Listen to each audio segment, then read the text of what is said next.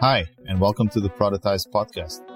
If you haven't subscribed already, you can find the Productize podcast from your favorite podcast player app, and you can subscribe from there.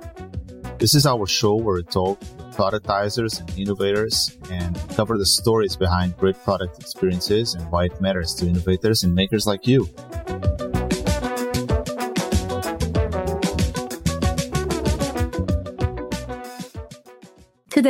We have Candice O'Brien. Welcome again. She is the co-founder of The Six, a strategy and innovation consultancy that empowers enterprise clients like Google, uh, Salesforce, and Cisco, and pioneering startups like Allucio to ideate, collaborate, and execute quickly and efficiently for sustainable growth. Candice is passionate about helping organizations build better products, services, and organizational cultures. She helps to leverage human centered approaches, including design and vision sprints. She is also the organizer of Design Sprint in New York City. That is the official Google Design Sprints global chapter community for practitioners and facilitators. Hi, Candice. Welcome. Thank you for being with us today. How are you? It's such a pleasure to be here, Teresa. Thanks for having me. Welcome. So how, how have you been dealing with this COVID pandemic for, for this past year? Have you, have you have time to, to add some adventures? I feel like the entire year has been an adventure on so many levels. I mean, professionally, personally, as well as in the United States, certainly societally. So when the lockdown started in New York, like last March, we had about two weeks to completely pivot our business model. As you mentioned, we run a lot of design sprints and vision sprints as well as doing organizational design sprints. And that has really been predicated on the past eh, on getting groups of people, cross functional teams in the same room, working physically together, co creating new ideas, and turning those into testable prototypes. And suddenly, what was a basic premise of our business, which was, you know, getting people together, that suddenly disappeared. So, uh, like I think millions of other companies around the world, we had to tweak our processes really fast. We had to change our key strategies and metrics. We changed how we were operating basically. And uh, a lot of that stuff happened overnight. That was really an adventure you know, but it was also amazing because what we've been able to do is really redevelop our service offering now instead of on site workshops, we're actually doing them that are fully remote. And we found over the last year that can be as engaging and as productive an experience as actually being together in a room. But you do have Zoom fatigue that you need to deal with. So from that aspect, it's that's definitely been an adventure. I think from a societal perspective, especially in the United States, what COVID did was just shine a lot of light on where there were inequalities in society. There have been some big movements happening in the US around Black Lives Matter. You know, there's been like violence towards Asian communities related to COVID. 3 million women have left uh, the workforce in the last year because they couldn't like balance work and childcare. And for me and my partner, Diana Liu, these are like some big issues. They're not abstract to us. You know, we are women, we're people of color. So these have been things that were really meaningful for us. So it's been part of our adventure has been figuring out like how do we respond to what is happening in society and how do we bring some of the tools of design and how do we bring the platforms that we have to bear to help figure out solutions that are going to create more equity, create more opportunity. And, you know, we've been doing some mini workshops around social issues that are important to us. You know, we're trying to create safe spaces for conversation. So that's been interesting. And then from a personal perspective, I've been very lucky. I'm very grateful that no one in my immediate family or my friend group has become ill and I still get to do the things that I enjoy doing. You know, I can still go hiking, I can still go running, I can still enjoy the outdoors. It takes a little bit more planning, but you know, overall, we're making it through. Yeah, that's a really, really interesting mission you have there. And I was going to ask that question that this switch to remote, do you feel like you have a good work life balance yourself, even at this time that we all, this is all pretty much remotely? And I know that you are preparing to run the New York Marathon. How have you been preparing? Why do you want to go to, to participate on the New York Marathon? So, work life balance, absolutely not. I mean, the personal and the professional are completely intertwined now. And I think that that is true for everyone. You know, if you went into an office, one of the benefits is that there's a point where you have to leave and you feel your days end. I think now work blends into every aspect of your life. And I think the other thing that's uh, really interesting as well is we're actually running. So we've been running a design sprint for the last two weeks with a client where we have a lot of attendees from India, we have a lot of attendees from China. And what that's meant is that we are actually starting like 5:30, 6:30 in the morning you know, running these sprints. That is one of the great benefits of remote. Now you can engage with people who are around the world. Previously, we probably had those people flown into an office in the United States where we would work with them. So there's a lot of flexibility that working remotely allows you to do, but it also means that you may have to accommodate each other and I think people have been doing a great job of that, just finding ways to accommodate each other, being kind about schedules, being kind about around interruptions and stuff like that. So, why am I running a marathon? Um, so, last year I had signed up for the New York City Marathon because it was the 50th anniversary of the marathon. And I had run the marathon previously in 2015, and I thought, oh, this would be amazing. Five years later, 2020, it's the 50th anniversary, incredible. And then, of course, for obvious reasons, it didn't happen. New York City is the New York City Marathon is offering the possibility of doing a virtual marathon this year. So it's like, okay, well, maybe I will do that. Have I been preparing? Not in any way, shape, or form. it is definitely on my to dos. I, I go out for an occasional run, but I think probably in July I will start really running. So I'm looking forward to that. And I'm sure you will get it good. so tell me about a little bit about yourself, your background, your earlier background, and what got you into product? What do you find most excited about it? So I think, like most people, I probably had a really winding road to product. I studied accounting and economics, and my first real exposure to product management was during a period I was a trade marketing manager for a global CPG. And some roles got consolidated, and they needed someone who could be responsible for creating special packs for big box retailers like Costco and Walmart. And so, of course, those products were, you know, packaged food products. They weren't digital applications. But that was a really fantastic introduction to what I think are the most important elements of creating great products.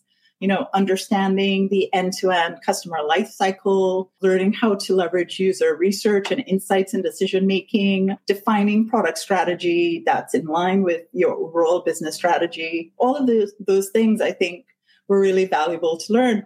And then prior to consulting, oh, so prior to starting the six, I started doing consulting. So I was with a large management consultancy and I was working with companies who were doing large scale digital transformations. That's where my partner at the six, Dan, and I met. And um, we created an offering called Design for Digital. And what we were doing was leveraging human centered design approaches like design thinking and design sprints to accelerate innovation with our clients. And sometimes that would be helping them design new processes. Sometimes it was about designing new products. Sometimes we were working specifically around organizational culture issues. And our claim to fame was that, you know, what was taking other teams months to do, we were doing in days and weeks. So instead of taking four months of user research and then getting back to the client with a wireframe or a design mockup. We do just enough research to really understand the problem space and the business opportunity. And then we'd run co creation, design sprint with the client. We'd create the solution and then create a high fidelity prototype that we could test with users. And essentially, what we were doing then became the basis of what we do today as the six. And what is exciting about product is that you are always in a position of being able to create. Um, I love the idea of bringing new ideas into the world, seeing ideas come to life. When it's well done uh, with organizations that have, that are set up to do it, there's a lot of space for experimentation and learning in terms of product development. I also enjoy that it is dependent on working with a cross functional team to achieve it. So it's a, an extremely collaborative and creative process. Interesting. Totally agree with that. So you, you are the co-founder of the six. You, you came to this idea of the design sprints and so on. But how do you feel? How, how has been your experience so far? We are in our third year as the six. And uh, the experience has been amazing. I mean, of course, we have all of the challenges that every entrepreneur is going to face, right? We have to establish our brand. We have to win clients. They're much larger competitors than, than we are. We're wearing a hundred different hats and where we have a hundred different roles. And then, of course, COVID came with its own challenges. But uh, what I enjoy is that every day I'm working with super smart woman that I really respect and admire. And we're working on problems that are impactful for our clients and our customers. So, and that was a core part of why we started the six. We, when Dan and I talked about founding the company, we focused it on the fact that we wanted our work to have impact. You know, we were spending a lot of time traveling around the world, and we wanted to make sure that time we were spending away from our families and our lives was really meaningful and delivering something, you know, beyond like ensuring that team utilization was up or that we were maximizing billable hours, right? So we really were looking for opportunities to create value and to feel a sense of purpose in the work that we are doing. And then when we are doing organizational design with companies, that's a focus as well, because one of the reasons that employee engagement tends to be very low is that people don't feel their sense of purpose. They don't feel connected to the organization's mission. So we try really hard in the six to make sure that, you know, we're really thinking about our purpose and what we're doing. And uh, I think another aspect of why we wanted to start the six was really that we wanted to bring more diverse voices into the innovation process. But, you know, more women, more underrepresented groups to be part of ideating and co-creating around new products, around new organizational and business models.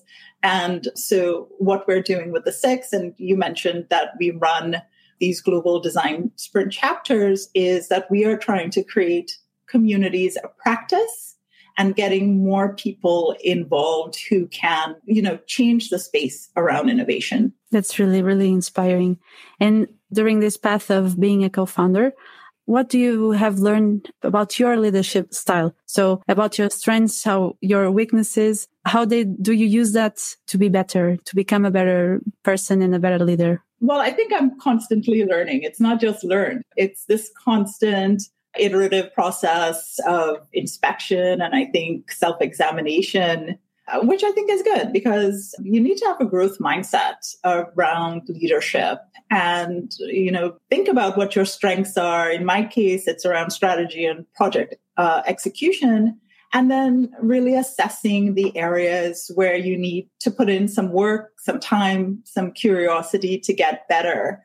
And um, for me, I think one thing that I've definitely worked on is a small, tiny, tiny tendency to sometimes micromanage because I have the ways I like things done. And sometimes when you're delegating things, it's easier to jump in or and say, hey, why don't you do it this way? So one of the things that I've really worked on is making sure that I'm providing the context that people need so they understand that what we're trying to achieve, but then leaving it up to them to figure out the how we're going to achieve it. And even if I'm, you know, not sure about their approach or I disagree, I give them the time to do it. So that's been something that's been a little bit difficult for me, but it's something that I continue to work on. And um, I think the other aspect, you know, is working on effective communication and effective repetition.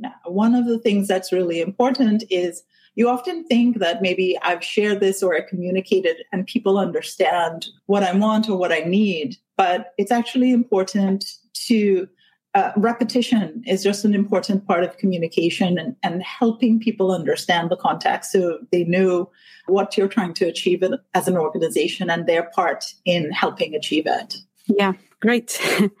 Switching here to, to products, you have, you work with product teams and the product teams came to you to help in designing their product experiences, their processes, their testing their prototypes, defining their roadmaps.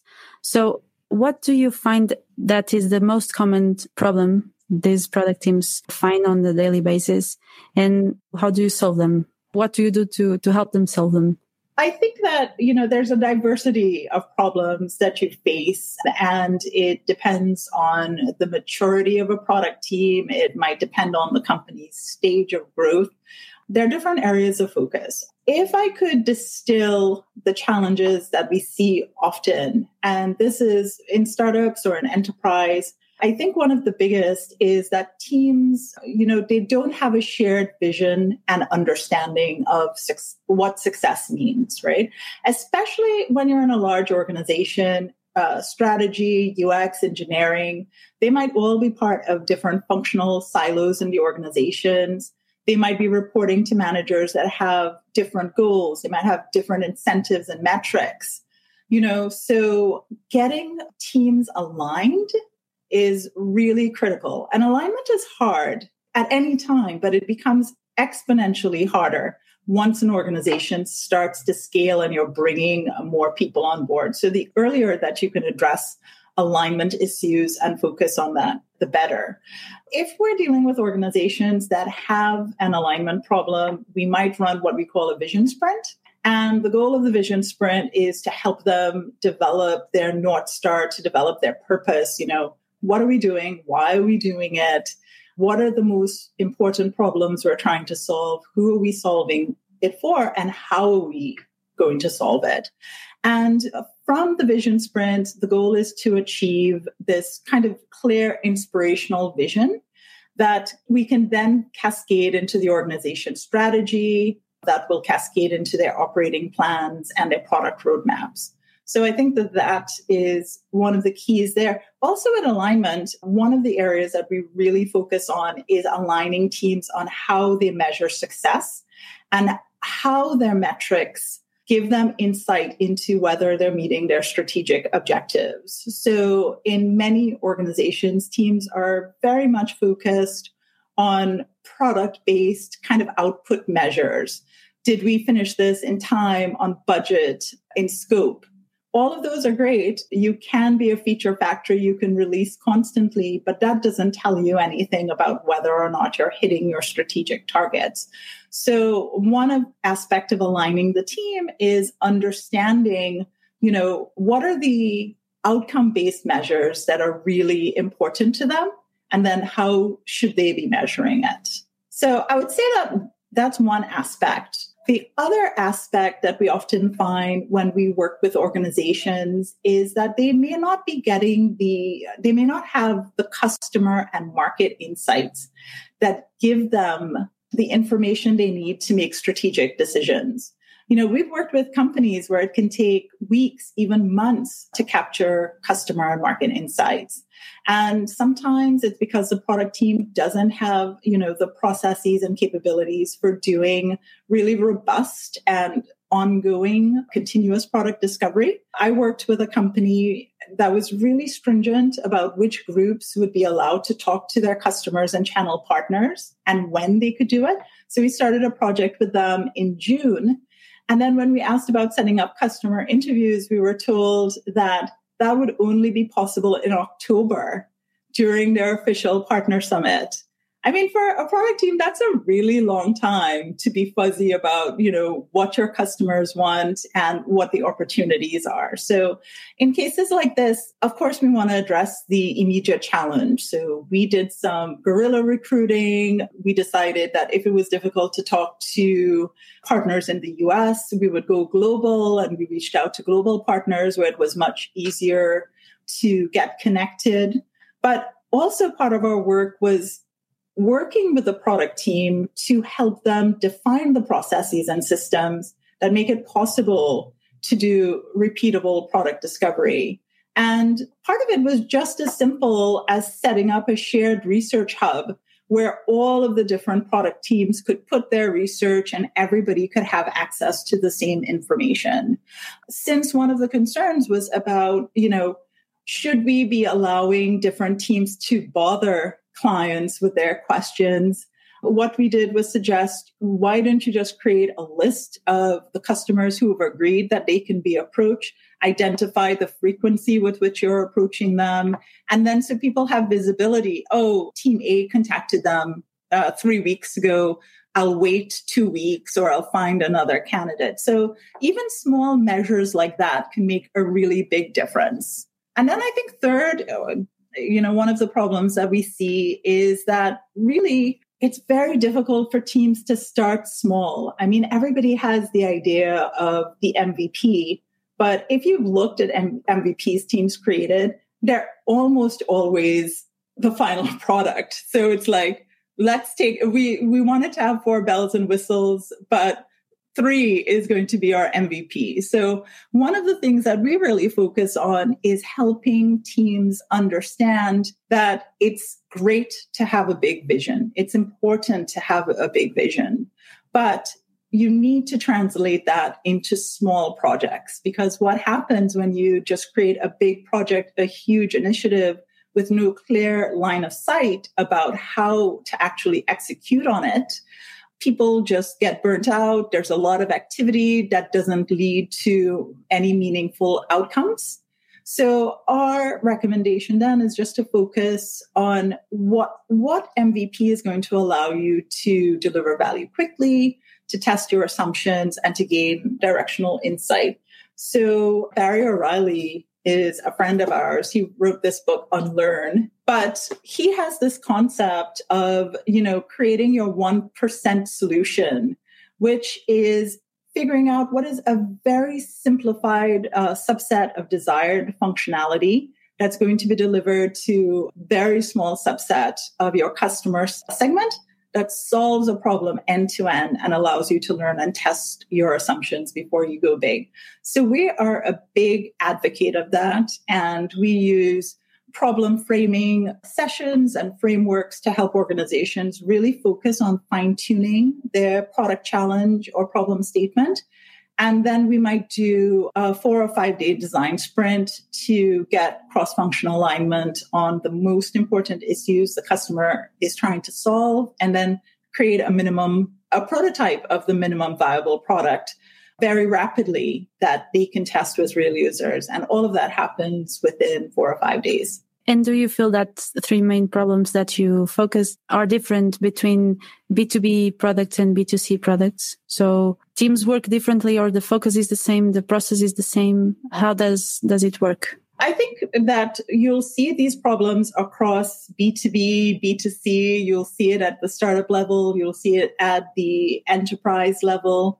I mean, I think overall, you know, if you're developing products for B2B or B2C, as a product manager or as part of a product team, there's a lot of overlapping responsibilities and objectives. You know, you want to understand your market and your customer.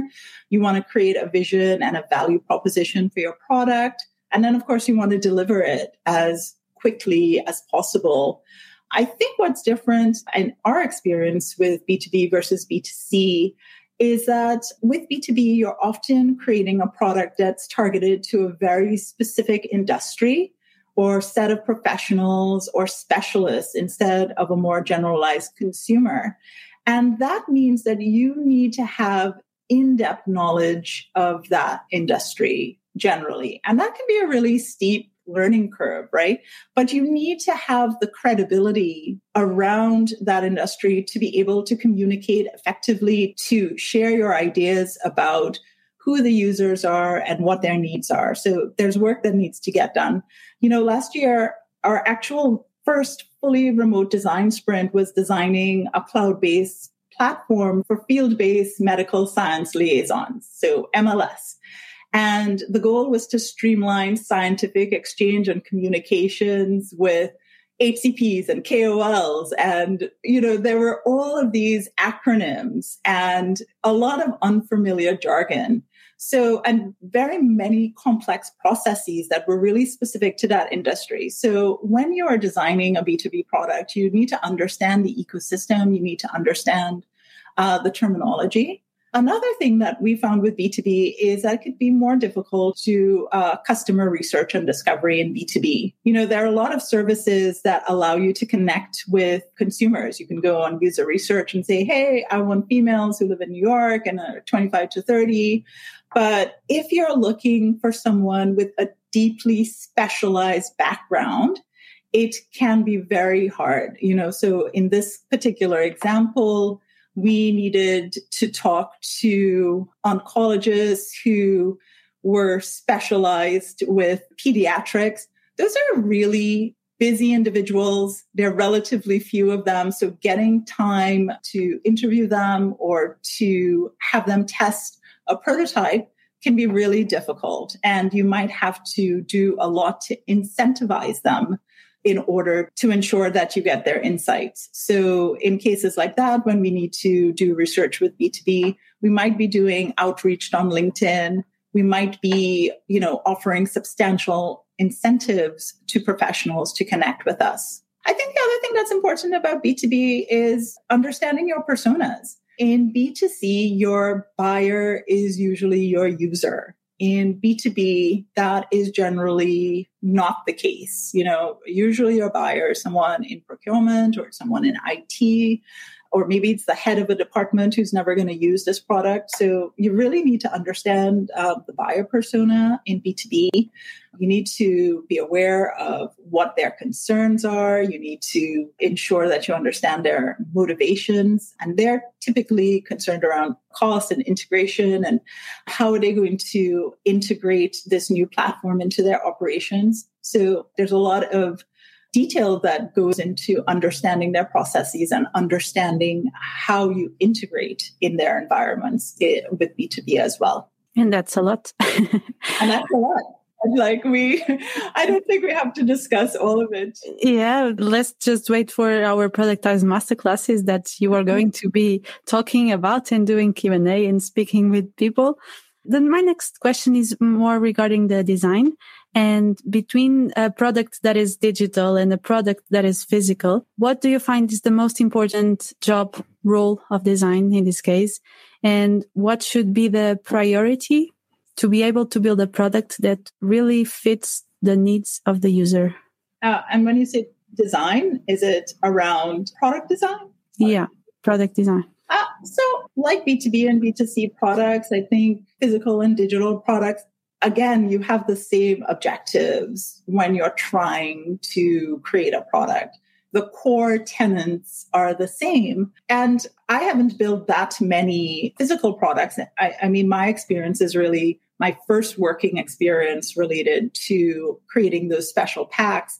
But I think what is different about digital and physical products is that, you know, the development life cycle is quite different. And then uh, you need to consider like costs and distribution. So if you're creating a physical product, in general, it's just going to take longer and it's going to be less iterative, right? With a digital product, as long as you can pay for the resources and the talent you need, you know, you have developers, you've got your product manager and designers, they can make changes fairly rapidly. When you're creating physical products, there is this longer development and iteration life cycle because manufacturing processes may be difficult to change. You have to consider distribution channels, unit costs. All of those things are really hard to adjust and can often be pretty expensive to change. And then I think with uh, designing physical products as well, you really need to understand the production, the end to end production process and the supply chain. So I needed to think about things like how was I going to source like raw materials and packaging and what were all of the production steps and guidelines, you know, all of these areas around logistics and, and, and distribution, right? So taking the book as an example, I'm going to take Barry's book again because it's right next to me. You know, if I am offering this to someone digitally, it's pretty simple, you know, they just need to download it but if I have a paperwork that's going to be delivered by mail, there's this whole service experience that's related to that. For me as a product manager is completely outside of my control. And then as you would imagine, a paper book has added costs for each you need to print and manufacture versus, you know, if I was delivering an ebook which doesn't. So I would think like those would be the key things, you know, the length of the development life cycle, the costs that are the unit costs that are associated and then how do you deal with distribution effectively? Yeah and all the competitors are in digital. It's more quickly to have competitors than in physical to get to know real products that really are your competitors right yeah, yeah. I, I, mean, in digital, right, we now have platforms that allow us to scale very quickly, to create and launch products really quickly. So you definitely might be facing uh, a lot of additional um, competition. When you're creating physical products, there are a lot of costs that are associated with startup that you might just not have to deal, you know, like how am I going to manufacture it? Where am I going to manufacture it? Do I need to create my own facilities, etc.? So that you probably don't have to consider in the same ways with digital. Yeah. So Candice, you are going to to be with us on the productized masterclasses on May 27. You are going to open the stage of our productized masterclasses and you, you, are going to talk about redesign your organization to innovation. That actually, that is the title of this podcast. So I would like to remind people that are watching us that you can go to the, our link on chat and uh, write your name to, we are going to raffle a ticket at the end for the productized masterclasses. Candice, do you want to give us a, a sneak preview of your talk? What we are going to listen on May 27? No. if you don't, we can move. no, I'm teasing. Uh, I'll just say that I personally am really looking forward to the masterclass sessions. I think the speaker lineup and the topics are fantastic. And I think people are going to come away with some really actionable, field tested ideas for creating more innovative products and for becoming better product people themselves.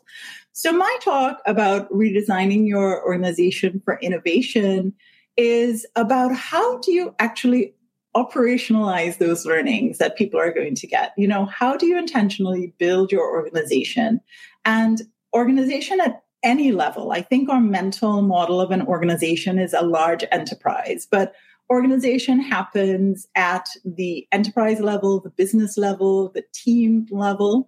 So, how do you intentionally build your organization for collaboration, for agility, for experimentation, for learning?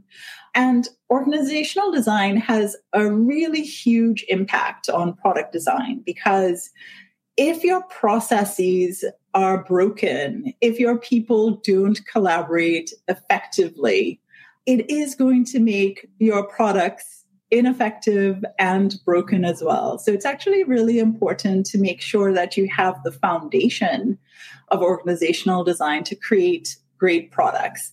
So, you know, we'll talk about what organizational design is. I think most people may not be clear on that, but I would love to have questions if anyone has questions in the chat around, you know, what are your questions around organizational design?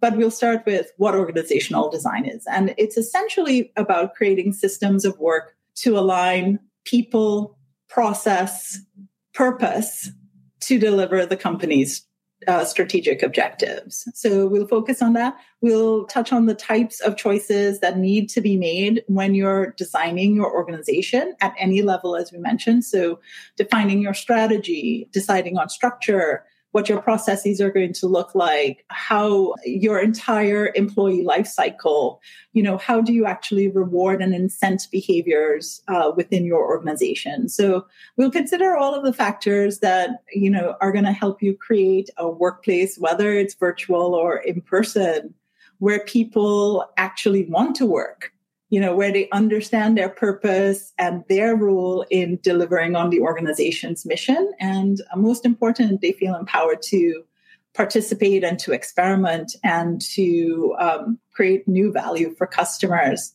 And then we'll figure out like um, a couple of approaches that we can take from organizational design sprints, you know, to create small tests for organizations. So let's see if we can do all of that in 18 minutes when we get together.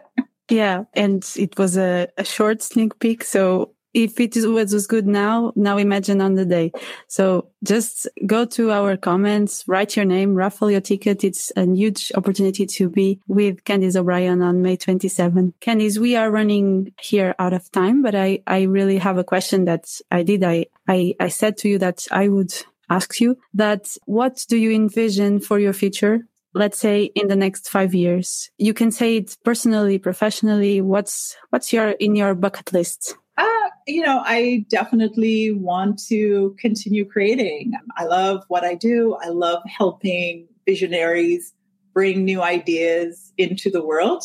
I started studying Spanish because you know, I've been meaning to for a couple of years. And uh, so COVID presented the opportunity. So I think in the next five years, I'd love to live in Spain for a little bit and try, you know, abuse people's ears with my very poor Spanish. And then I want to support companies and uh, causes that I believe in if I think that they make the world more efficient, more creative, more healthy and more fun. So I want to be able to support all of those kinds of causes and, and those kind of companies. Yeah, that was curiosity of our side to understand uh, what people envision for their futures. Thank you, Candice. Uh, now I'm going to open here the, the chat. If you have any questions, just chat here below all of your questions here. If you are watching on YouTube or on Facebook, you can write your questions. When people were registered, actually, we have a, a question from Mariana Rabassal. That is, she's from Talkdesk. And she is asking, how does design thinking and sprints help build scalable products?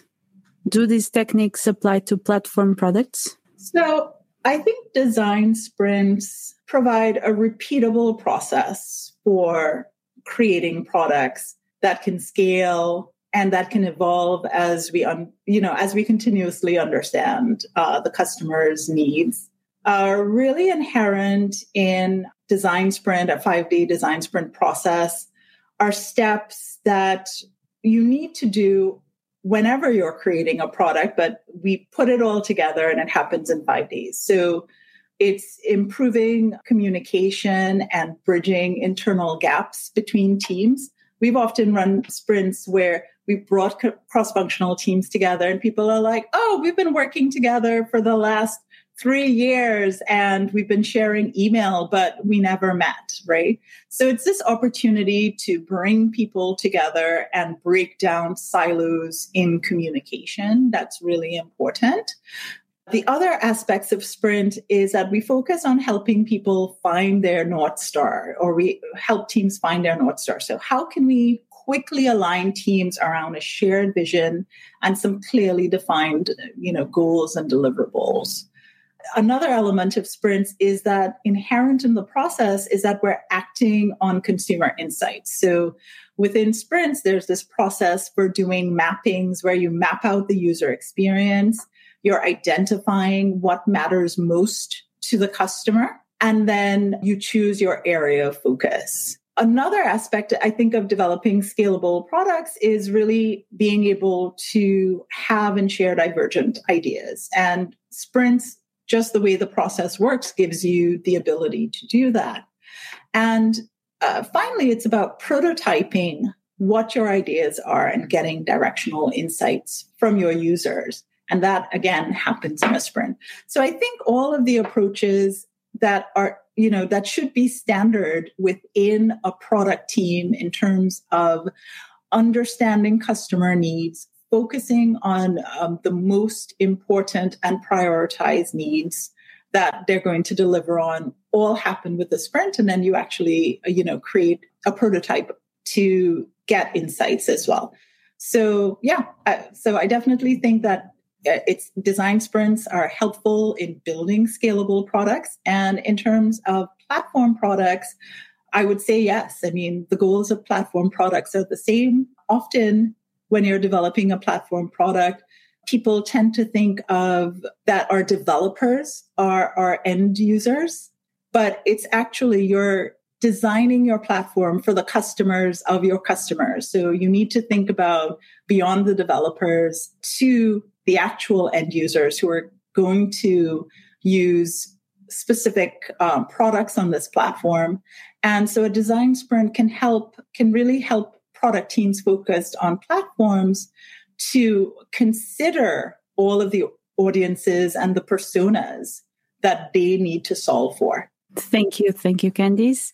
And one last question because we are running out of time. And before we go to the raffle, do you have any books you would like to, to recommend to us? Any, any tips, any advices? I think in terms of books, I keep showing Barry's book, but which is a great book. I definitely recommend it. I think for people who might be new to product management and are really interested in learning more, you can't go wrong with reading Marty Cagan's book, Inspired. He really lays out the blueprint for creating high performance teams that allow you to deliver great products. So I would definitely recommend uh, his books. And, and then just in terms of general advice, it's, you know, being a product manager is there's a lot of work that's involved with it. There are a lot of responsibilities, but it's really your role to know your customer, understand their needs and and being able to dial into that. So a lot of people put it you know we talk to product teams that haven't talked to customers in a long time and you know that is essential that is foundational. Get to know your customer and really align the value proposition of what you're creating to what their true needs are. Thank you very much